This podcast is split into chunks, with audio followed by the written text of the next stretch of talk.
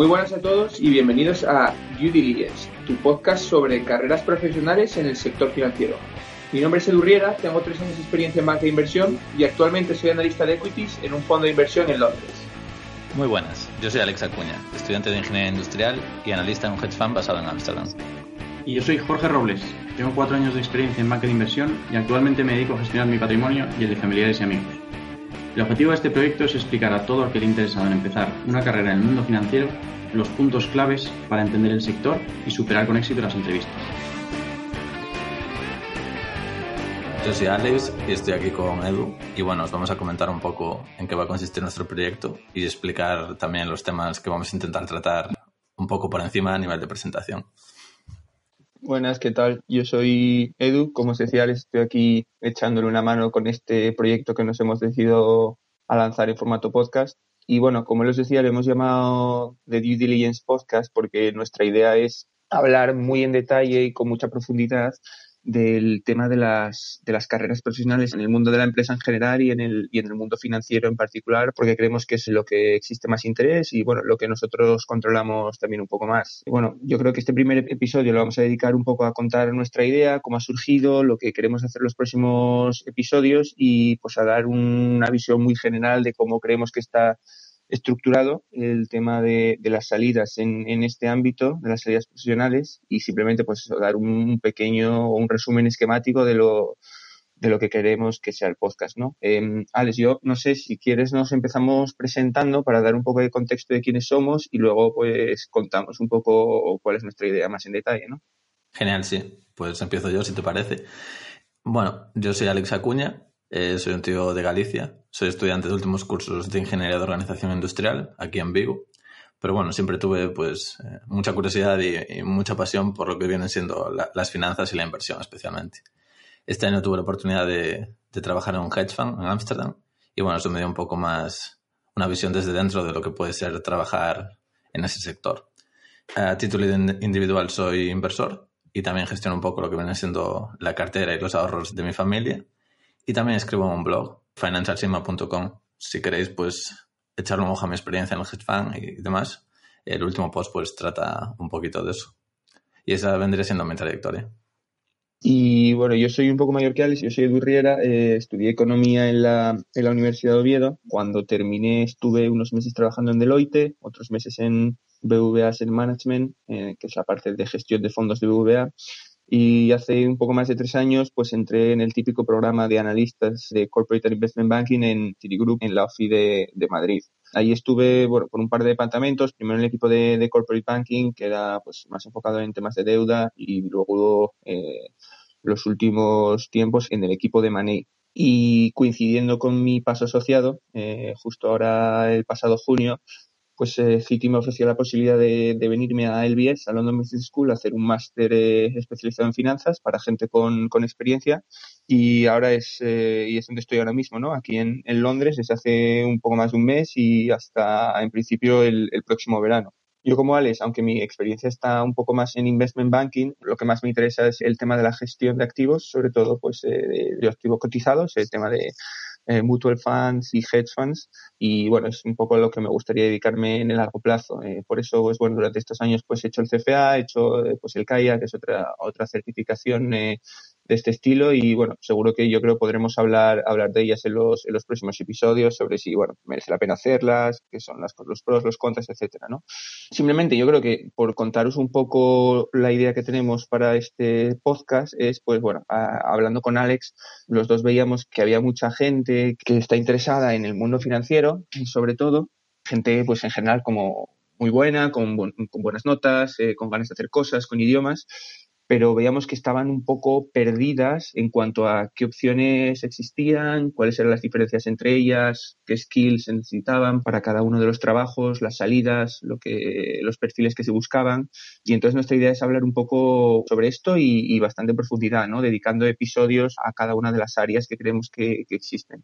Pues ¿cuál es nuestro valor? Nuestro valor o el valor que queremos en el principal es eh, dar pues, información verdaderamente honesta y real, lo que son estos trabajos del día a día y, como os comentaba, las partes buenas y las partes malas, porque probablemente los que nos escucháis, si es que tenemos a alguien que nos escuche, en el mejor de los casos, pues es gente de, de universidades muy, muy buenas en este ámbito en España, como puede ser pues ICADE, eh, el Instituto de Empresa, ESADE, que sí que han tenido acceso pues a ferias de empleo buenas, a presentaciones de, empresas en sus universidades y demás, pero aún así pues han recibido el mensaje mm, institucional o, oficial de que la gente de recursos humanos de estos sitios quiere transmitir, ¿no? Y, quizás si no tienen a nadie, ya sea familiar o amigo, que se dedique a estas cosas eh, ya, vamos, eh, ya se esté dedicando a ellas, pues es difícil tener información em, verídica y, verdaderamente real de, lo que conllevan todos estos trabajos, ¿no? Y bueno, y luego en el peor de los casos, eh, gente como, como Alex y como yo, que pues que ha ido a universidades públicas de provincia y demás, que probablemente no hayan tenido acceso a, servicios de carreras o a ferias de empleo de tanta calidad, pues quizá aún estén eh, aún más perdidos en este ámbito, ¿no? Entonces, esa es un poco nuestra idea con todas estas cosas eh, a través de nuestra experiencia personal y en, las, en los ámbitos en los que nuestra experiencia personal no, no nos llegue o no, no, podamos aportar algo verdaderamente de calidad, pues, pues traer otras personas al, al podcast y que nos cuenten pues su experiencia de primera mano, ¿no? Y sobre todo, pues eso, responder eh, a, a, preguntas típicas que tiene pues la gente que se está graduando, que se acaba de graduar, que está pensando qué hacer con su vida y que son preguntas yo creo que todo el mundo tiene, que todo el mundo tuvimos y que vamos a intentar responder, ¿no, Alex? Sí, exacto. Sobre todo pues para gente eso que está en los últimos cursos o se está planteando quizás continuar estudiando un máster o lo que sea, pues siempre surgen las típicas dudas, ¿no? Especialmente en estos sectores, pues si son importantes las notas y el expediente académico que hayas tenido en la universidad, cuántos idiomas hay que hablar, cuáles serían los idiomas pues más atractivos de cara a un futuro empleador, después si aprender a programar puede ser útil o no, qué lenguajes deberíamos aprender todo el tema que has comentado tú antes, ¿no? De, certificaciones, pues tipo CFA, CAIA, eh, CIA, FRM, bueno, toda la sopa de siglas que nos podemos encontrar ahí, siempre, siempre surgen dudas sobre cuáles hacer y cuáles no, y cuáles pueden ayudarnos a conseguir nuestros objetivos. Después vendría todo el tema, ¿no? De, de los másters, en qué business school hacerlo y cuál puede ser el máster adecuado para nosotros y para nuestros objetivos. También estaría el tema de sobre si hacerlo nada más acabar la carrera o esperar a tener, pues, esa experiencia profesional y quizás más tarde lanzarse por el MBA o, esta serie de dudas que no a todos a todos los candidatos pues les suelen surgir y tampoco hay tampoco hay una opinión digamos honesta no por llamar deshonesto a nadie, ¿no? Pero todo el mundo te va a venir y vender su película. Pues las business school te dirán que su business school es la mejor de todas y los recruiters de cada empresa pues te dirán lo que ellos quieren que tú oigas. Y entonces un poco nuestro objetivo es eh, contar la realidad o lo más próximo a la realidad que nosotros conozcamos y romper un poco pues todos los mitos que pueda haber en torno a todos estos temas. Yo creo que es un poco el objetivo. Exacto, no, yo creo que estas preguntas que comentas son súper interesantes, por lo menos es las preguntas eh, que tenía yo hace cuatro años, cuando estaba acabando la carrera, pues eso, eh, además de todas estas, cualquier duda que tengáis, eh, cosa particular que queráis que toquemos, bueno, ya daremos un contacto o nos podéis contactar y, las intentaremos resolver lo, mejor que podamos. Ya os decimos, eh, si nosotros con nuestra experiencia no podemos o creemos que no, que tampoco podemos aportar mucho valor, pues traeremos a alguien que sea capaz de responderlos. O sea que bueno, esto es un poco la idea y tampoco queremos enrollarnos mucho más en este primer episodio. lo que sí que queríamos hacer es hacer una pequeña un pequeño resumen, overview de cómo vemos nosotros que están divididas o organizadas las distintas salidas profesionales que están al alcance de la mano, pues eso, de cualquier graduado de ADE, de economía, de ingeniería y que le interesa un poco el mundo de la empresa. Entonces, Alex, yo creo que podemos ya pasar a, este resumen, ¿no? A este overview. Sí, perfecto. Si te parece, pues empiezas tú comentando un poco y después ya, ya vamos viendo. Perfecto. Pues como habíamos, Alex y yo comentando esto, veíamos que había como tres grandes grupos de salidas que, están al alcance pues de chavales como los que nos pueden estar escuchando, ¿no?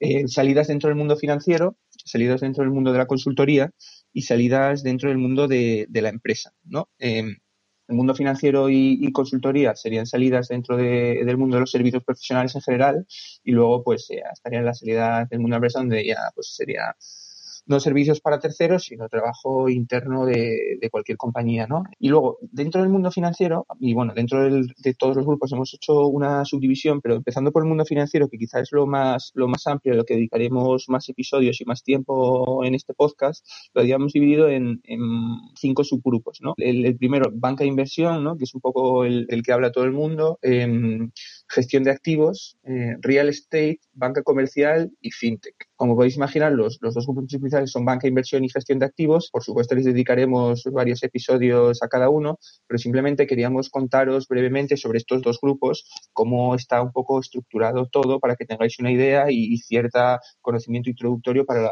para los episodios que vendrán. ¿no? Yo os puedo contar muy brevemente el tema de banca de inversión, que al final es donde yo tengo más experiencia, a lo que me he dedicado pues, los últimos tres años y, y pico. Y la realidad es que bueno, la banca de inversión es algo de lo que habla todo el mundo por, por esa fama que tiene de trabajo súper duro, súper de presión, eh, o sea, con, con, mucha presión, vamos, eh, pero también con remuneraciones muy altas, muy buenas salidas. Y esto sí que es cierto, pero lo primero que hay que decir es que la banca de inversión es un mundo muy amplio. Eh, al final, banca de inversión se consideran todos aquellos servicios que dan instituciones financieras, ya sea a, empresas o a fondos de inversión, eh, y como estos servicios son pues son súper variados, pues obviamente los perfiles y las skills necesarias para cada uno de, de, los roles dentro de este mundo pues son muy variados, ¿no? Eh, simplemente por daros una imagen general, como yo pienso la banca de, de, inversión, la pienso dividida en dos grupos, ¿no? La gente que trabaja con información pública y la gente que trabaja con información privada.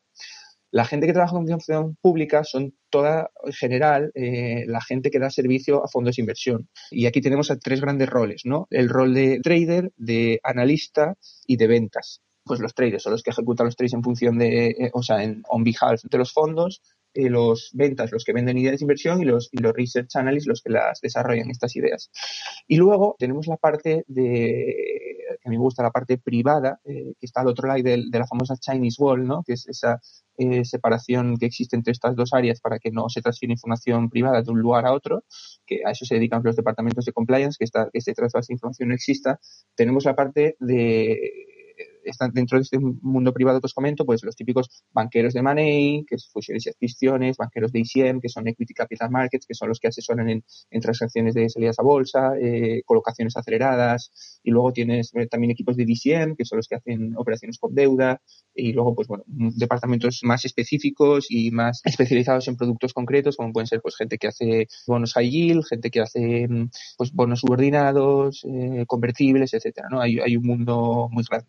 Entonces, vamos a tener muchísimo tiempo para dedicar a esto, pero pues porque os queréis una idea, esos son los dos grandes grupos, los dos grandes roles, y ya iremos uno a uno repasándolos, ¿no? Y bueno, probablemente todos los que nos escuchéis, pues ya lo, lo sabréis, pero cuando nos referimos a banca de inversión, nos referimos uh, a instituciones como, pues, por ejemplo, los grandes bancos americanos, ¿no? Como pueden ser eh, los cinco que todo el mundo conoce, JP Morgan, Morgan Stanley, Goldman Sachs, Bank of America y Citigroup.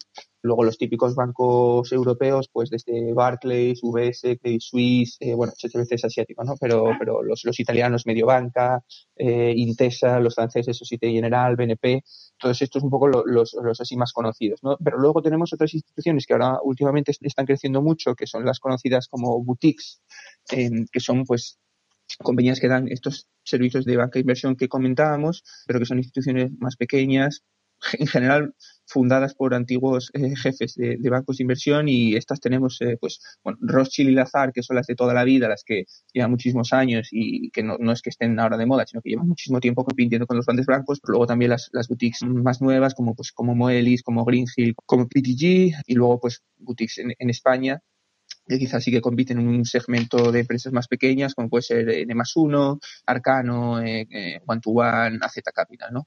Eh, entonces, bueno, eso es un poco una visión general de la banca de inversión. No nos podemos enrollar hoy mucho más, pero vamos, dedicaremos más, más capítulos a esta. Entonces, yo creo que ahora Alex os va a contar también brevemente el mundo de la, de la gestión de activos y luego comentamos el resto de puntos brevemente también. Genial. Sí, pues yo voy a un poco con la pata de Asset Management o de gestión de activos, que también va a ser, pues, creo que van a ser los dos ejes centrales, ¿no? Banca de inversión y gestión de activos es donde más podemos profundizar. Y bueno, por comentar así un poco por encima también, pues dentro de la gestión de activos tendremos eh, diferentes subgrupos.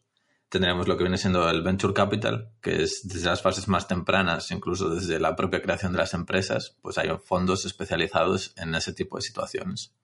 Tendremos lo que son desde los Business Angels, como puede ser, no sé, uno muy conocido, Naval Ravikant de Angel List, que se ocupan pues de la fase más, más inicial de, de todo el proceso. Después vendrían fases tipo seed capital o la fase startup y después ya pues hacer el exit, que, que significa cerrar la inversión por parte del fondo. Y aquí tendríamos un poco pues fondos más, más grandes y más conocidos, casi todos de, Estados Unidos, como podrían ser Benchmark, que estuvieron en Dropbox, en Twitter, en Uber, en Snapchat. eh, Sequoia Capital, también muy conocido por, por ejemplo, Airbnb o, o Instagram, Andersen and Horowitz. Y bueno, dentro del ecosistema también tendríamos muchos otros actores, ¿no? Realmente esto da para un podcast entero porque es un mundo muy grande. Estaría el tema de las aceleradoras y incubadoras tipo eCombinator. Y bueno, a mí me parece un, un subnicho muy interesante porque cuando tú inviertes en una empresa cotizada, pues generalmente inviertes y te olvidas, ¿no? A no ser que sea un tipo de fondo activista. Pero en el caso del Venture Capital sí que hay una parte importante que es eh, a nivel operacional y de, dar consejo pues, a las empresas en las que participas. Y yo creo que es un mundo muy interesante precisamente por eso. Profundizaremos en él y trataremos de traer a alguien de este nicho. Después vendría siendo lo que lo siguiente vendría siendo el, private equity, que vendría siendo la inversión en empresas pues más maduras pero no cotizadas. Y generalmente el private equity pues implica eh, el empleo de deuda, ¿no? Hay diversos mecanismos sobre cómo los private equity pues hacen su dinero, ¿no? Entrando y apalancando a las empresas o a través de la expansión de múltiplos. Y es un mundo que por analogía, a nivel de valoración y a nivel de, de todos los sentidos, pues también tiene mucha, muchos parecidos, aunque tiene sus particularidades pues respecto a los fondos que solo invierten en cotizadas. Y dentro del private equity pues tenemos a, a muchos de los grandes, pues tipo Blackstone o KKR, que son súper conocidos por sus informes macro, Carlyle Group, Apollo, 3D Capital, que bueno, 3D Capital eh, son brasileños y son muy conocidos pues por colaborar con Buffett, ¿no? Por ejemplo, la operación de Kraft Heinz la hicieron entre ambos y los tíos son muy conocidos por todo el tema de eficiencias a nivel operacional y, de reducción de costes y bueno, también reducción de plantilla para desgracia de algunos trabajadores de esas empresas. Y son los tíos pues muy muy interesantes y como vemos ahí, pues se une el tema de, del private equity con inversores más tradicionales, eh, tipo Buffett. Y por mencionar a alguien que no sea, pues, eh, del continente americano en este caso, yo metería a Hill House Capital, que son muy conocidos, pues, por todo el tema de, de tech China. Y estos tíos habrían estado, pues, en Tencent, en Beidou, en JD. También estuvieron en, Airbnb, si no me equivoco. Y bueno, es un, un fondo, yo creo que es entre Private Equity Venture Capital realmente y es bastante interesante. Y después ya pasaremos a lo que vienen siendo los típicos fondos long only o mutual funds o los fondos pues por todos conocidos en España. Eh, podríamos mencionar muchos en España, ¿no? Los típicos pues AZ Valor, eh, Cobas, Bestinver, incluso algunos fondos más pequeños pero muy potentes como Valentum, True Value. Realmente hay muchísimos, ¿no? Si nos ponemos a mencionar fondos tanto en España como fuera no pararíamos. ¿Y qué ocurre un poco en España? Pues que por temas de regulación y también un poco pues la cultura que existe, la mayor parte de fondos, o por no decir el 99% de la oferta, son fondos long only, ¿no? Y estos fondos pues son, tienen el típico funcionamiento, invierten, pero solo invierten a largo, no pueden ponerse generalmente en contra de las compañías y tienen que tener unas determinadas limitaciones pues a nivel de concentración, ¿no? Pues las 10 eh, posiciones principales tienen que tener un peso máximo, las posiciones en sí no pueden pasar del 10% de concentración del total del fondo. Y bueno, tiene una serie de restricciones que vamos a ver que hay otros tipos de fondos que no tienen, ¿no? Y aquí ya entraríamos en, lo que vienen siendo los hedge funds, que a nivel de, inversión pues pueden ponerse tanto eh, long como short, o sea, pueden ir a favor o en contra de cualquier clase de activo y tienen unas limitaciones de concentración pues mucho menores, si es que las tienen. Esto ya depende de la regulación de, de cada país y de cada zona. Y después también podrían invertir en lo que vienen siendo activos no cotizados, ¿no? Pues aquí existen muchísimas clases de activos y ya depende de, la estrategia o, del enfoque que le quiera dar cada fondo en particular. Realmente a nivel de fondos pues tenemos variedad de estrategias y variedad de fondos de, cientos de tamaños de assets under management y, y bueno, aquí hay muchísimo que hablar y sin duda dedicaremos capítulos a todos estos temas. Y siguiendo un poco con otros tipos de, asset managers, también tendríamos lo que vienen siendo los fondos soberanos, que nos pueden venir a todos la cabeza, pues eh, el fondo soberano noruego o el, o el de Arabia Saudí, el catarí. Bueno, realmente hay, hay varios fondos soberanos a, nivel internacional. Quizás no sean tan conocidos, ¿no? Pues por los inversores pequeños o particulares, pero sin duda se puede aprender mucho de, de todo lo que se cuece ahí dentro. También tendremos otro tipo que serían institucionales tipo endowments o fundaciones, que normalmente en España pues eh, quizás no sean vehículos tan conocidos, pero si nos vamos fuera, Estados Unidos especialmente, tendremos eh, los endowments archiconocidos de, de Yale y de Harvard, que bueno, básicamente son pools de capital y que en qué consisten pues las donaciones que reciben estas instituciones para poder sobrevivir, pues en vez de guardar el dinero, como quien diría, debajo del colchón, lo cogen y lo reinvierten. Y realmente son, son fondos enormes, ¿no? Y también es muy interesante conocerlos. De hecho, de ahí pues han salido inversores que después han tenido bastante éxito fundando sus, sus propias casas y, es un mundo muy interesante. Y no solo a nivel de universidades, sino cualquier tipo de fundación, generalmente fuera, pues el capital, en vez de limitarse a, a distribuirlo de la manera pues benéfica o social que consideren adecuada, pues tienen la pata de la inversión para intentar maximizar ese retorno tanto financiero como social. Y sin duda, pues es muy, muy interesante. Eh, un poco por citar hedge funds, que antes se me pasó, pues tendríamos eh, Bridgewater de Ray Dalio, uh, Baupos de Seth Klarman, Elliott Management de, Paul Singer, después pues muy conocidos tipo Pershing Square, Greenlight Capital, Oxthief, Dan Kesney Capital.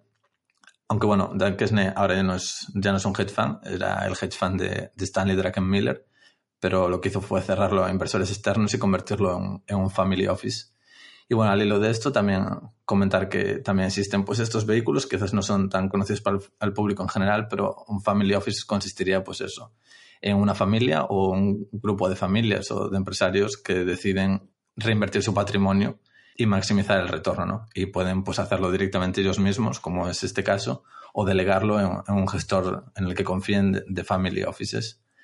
Y bueno, también son un nicho muy interesante así un poco ejemplo, se me ocurriría por paralelismo, pues Ponte Gadea, que es como la rama financiera de, de Amancio Ortega y de Inditex, donde, donde invierte su capital personal, pues eso, para, para maximizarlo, ¿no?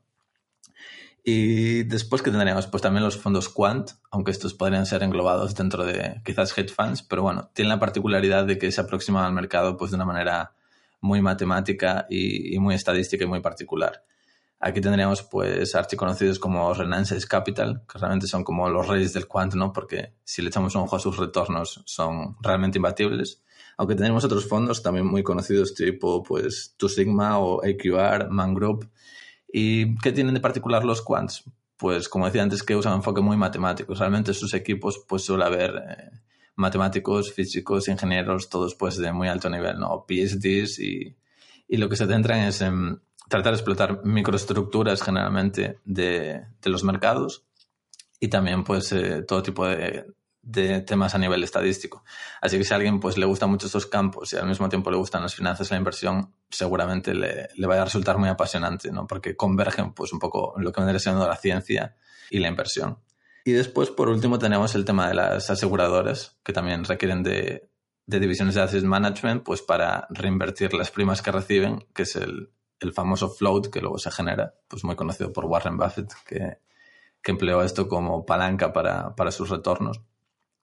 Y yo creo que ya estaría un poco, ¿no? Quizás me extendido demasiado, pero vendría, este es un mundo muy amplio y vendría a ser un resumen de, de, todas las posibilidades que nos ofrece. Sí, yo creo que está genial el resumen, la verdad. Los, como os dice, en los próximos eh, episodios iremos al detalle, sobre todo, pues los perfiles que buscan estas compañías y en qué punto de, de, de la carrera de cada uno pues es posible entrar en estos sitios, ¿no? Porque porque sí que, yo que sé, hay algunos sitios como por ejemplo los mutual funds y demás que sí que fichan gente recién salida de la universidad o con solo experiencia de prácticas, pero otros como en general la mayoría de los, de los private equity funds pues sí que quieren a gente con dos, tres años de experiencia en banca de inversión y consultoría antes de, de contratar, ¿no? Pero bueno, ya hablaremos de esto mucho más en detalle. Luego habíamos mencionado también otros dos, otros tres subgrupos dentro de, del mundo financiero, que es el real estate, banca comercial y fintech. Pero bueno, estos yo creo que los vamos a dejar de lado de momento y los vamos a comentar más adelante con alguien, con gente especializada en el sector que controlará más que nosotros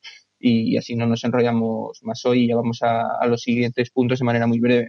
Pues eso, como habíamos dicho antes, el segundo gran grupo vemos que es el, el mundo de la consultoría, que bueno, dentro de esto pues tenemos consultoras estratégicas, consultoras más de, de operaciones y luego consultoras pues más eh, nicho especializadas en aspectos concretos, como pueden ser consultoras informáticas o consultoras de, ingeniería, ¿no?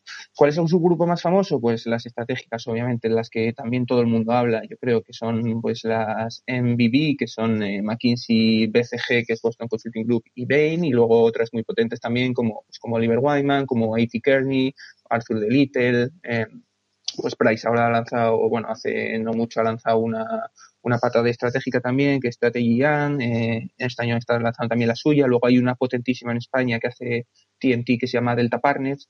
Y básicamente estas compañías a lo que se dedican es a solucionar problemas en general estratégicos y de, grandes eh, y medianas empresas, ¿no? Pues ejemplos como, oye, Telefónica tiene, quiere reducir plantilla y contrata una consultora para decirle cuánto tiene que reducir y en qué áreas. Por ejemplo, uno de los proyectos más famosos que hicieron las consultoras en España, pues el test de estrés a la banca española que hizo Oliver Wyman hace, pues no sé, tres o cuatro años, ¿no? O cuatro o cinco años, todo este tipo de cosas. Entonces, es la típica discusión, ¿no? De, gente que le interesa este mundo, de, oye, ¿qué es mejor, trabajar en consultoría estratégica o trabajar en banca de inversión? Pues bueno, vamos a dedicar yo creo que también un episodio solo a esto porque, porque, porque hay visiones distintas y estará bien contrastarlas para dar un poco, arrojar un poco de luz a todo este tema. Eh, mi opinión, si un poco por, por contaros, pues yo creo que al final la, la consultoría estratégica, la gente o los perfiles suele ser gente, y esta es mi opinión personal, ¿eh? más inteligente que la banca de inversión, pero quizá con una idea menos clara de lo que quiere hacer la vida, ¿no? Entonces, al final, como en una consultora tocas temas mucho más generales, pues igual hoy estás estudiando una reducción de plantilla y mañana pues una expansión estratégica, pues al final permite tener unos perfiles menos especializados y quizá pues gente más con una visión más general y que se dedica a, solucionar problemas y a ser creativo en, este sentido, más que pues quizá en banca que está más enfocado pues en modelos financieros, en valoraciones y demás, ¿no? Que quizás necesita un, un componente más más, financiero. Esa es un poco mi visión, un poco desde la barra del bar, de mi experiencia personal, por supuesto que es muy discutible, pero por dar un poco así una explicación general de, cómo lo veo yo. Y luego, tenemos la parte de pues, consultoría de operaciones, pues que normalmente eh, una parte muy importante de esto son Big Four o, entidades como Management Solutions, como Enfoque, em, una parte de Accenture, etcétera, que es eso, pues más solucionar el día a día de, compañías, ¿no? Que muchas veces las compañías usan a estas consultoras como casi empleados temporales, por así decirlo, ¿no? Vas a cualquier gran empresa y hay un, ejército de consultores que subcontratan casi para, para, hacer ciertas tareas de manera, pues quizá más eficiente que, que, los propios empleados de la empresa, ¿no? Y luego, bueno, consultoras pues más especializadas, como pueden ser informáticas, que se ocurren Everis o empresas de este estilo, y luego, pues dentro de cada nicho, pues hasta consultoras de marketing y consultoras de mucho tipo, ¿no? Eh, muchos tipos. Yo creo que esto, eh, pues traeremos a gente, si hay interés por parte de la gente que nos está escuchando, traeremos a gente que se dedique a esto para que puedan dar una visión más, más en primera mano y, especializada. Y ya por terminar, porque nos estamos extendiendo, yo creo más de lo que queríamos, Alex, comentar un poco las salidas dentro del mundo de la empresa, porque lo cierto es que cuando, la gente así de nuestra edad, entre 22 y, y 30 casi diría, da la sensación de que todo el mundo trabaja en servicios profesionales, ya sea en consultoría, en banca, también muchos abogados, y que nadie trabaja en, las empresas, ¿no? Entonces, bueno, al final sí que sí que existen salidas dentro de, las empresas para graduados, pero sí que es cierto que son menos, ¿no? Porque normalmente la gente acaba en los departamentos de las empresas una vez ya ha pasado unos años por consultoría o por cada inversión o por estas cosas que hemos comentado y que ya tiene un poco de experiencia. Eh, pero sí que es cierto que, bueno, dentro de los distintos tipos de empresa que hay, pues desde empresas industriales hasta empresas de como Facebook, Google, etcétera, o empresas más de, más de retail o de gran consumo como se me ocurre L'Oreal, Heineken y demás, sí que tienen graduate programs para recién licenciados y que, y que podremos hablar de ellos. Eh, se me ocurre, pues, por ejemplo, L'Oreal ficha muchísimos, eh, muchísimos graduates en ámbitos como marketing o como, o como product management. Eh, Heineken, Burger King también tienen programas de este estilo y que, vamos, le dedicaremos seguro un capítulo. Eh, y entonces eso es un poco como, como vemos nosotros, que están estructuradas las, las carreras profesionales, estos tres grandes grupos y estos subgrupos dentro de cada una de ellas.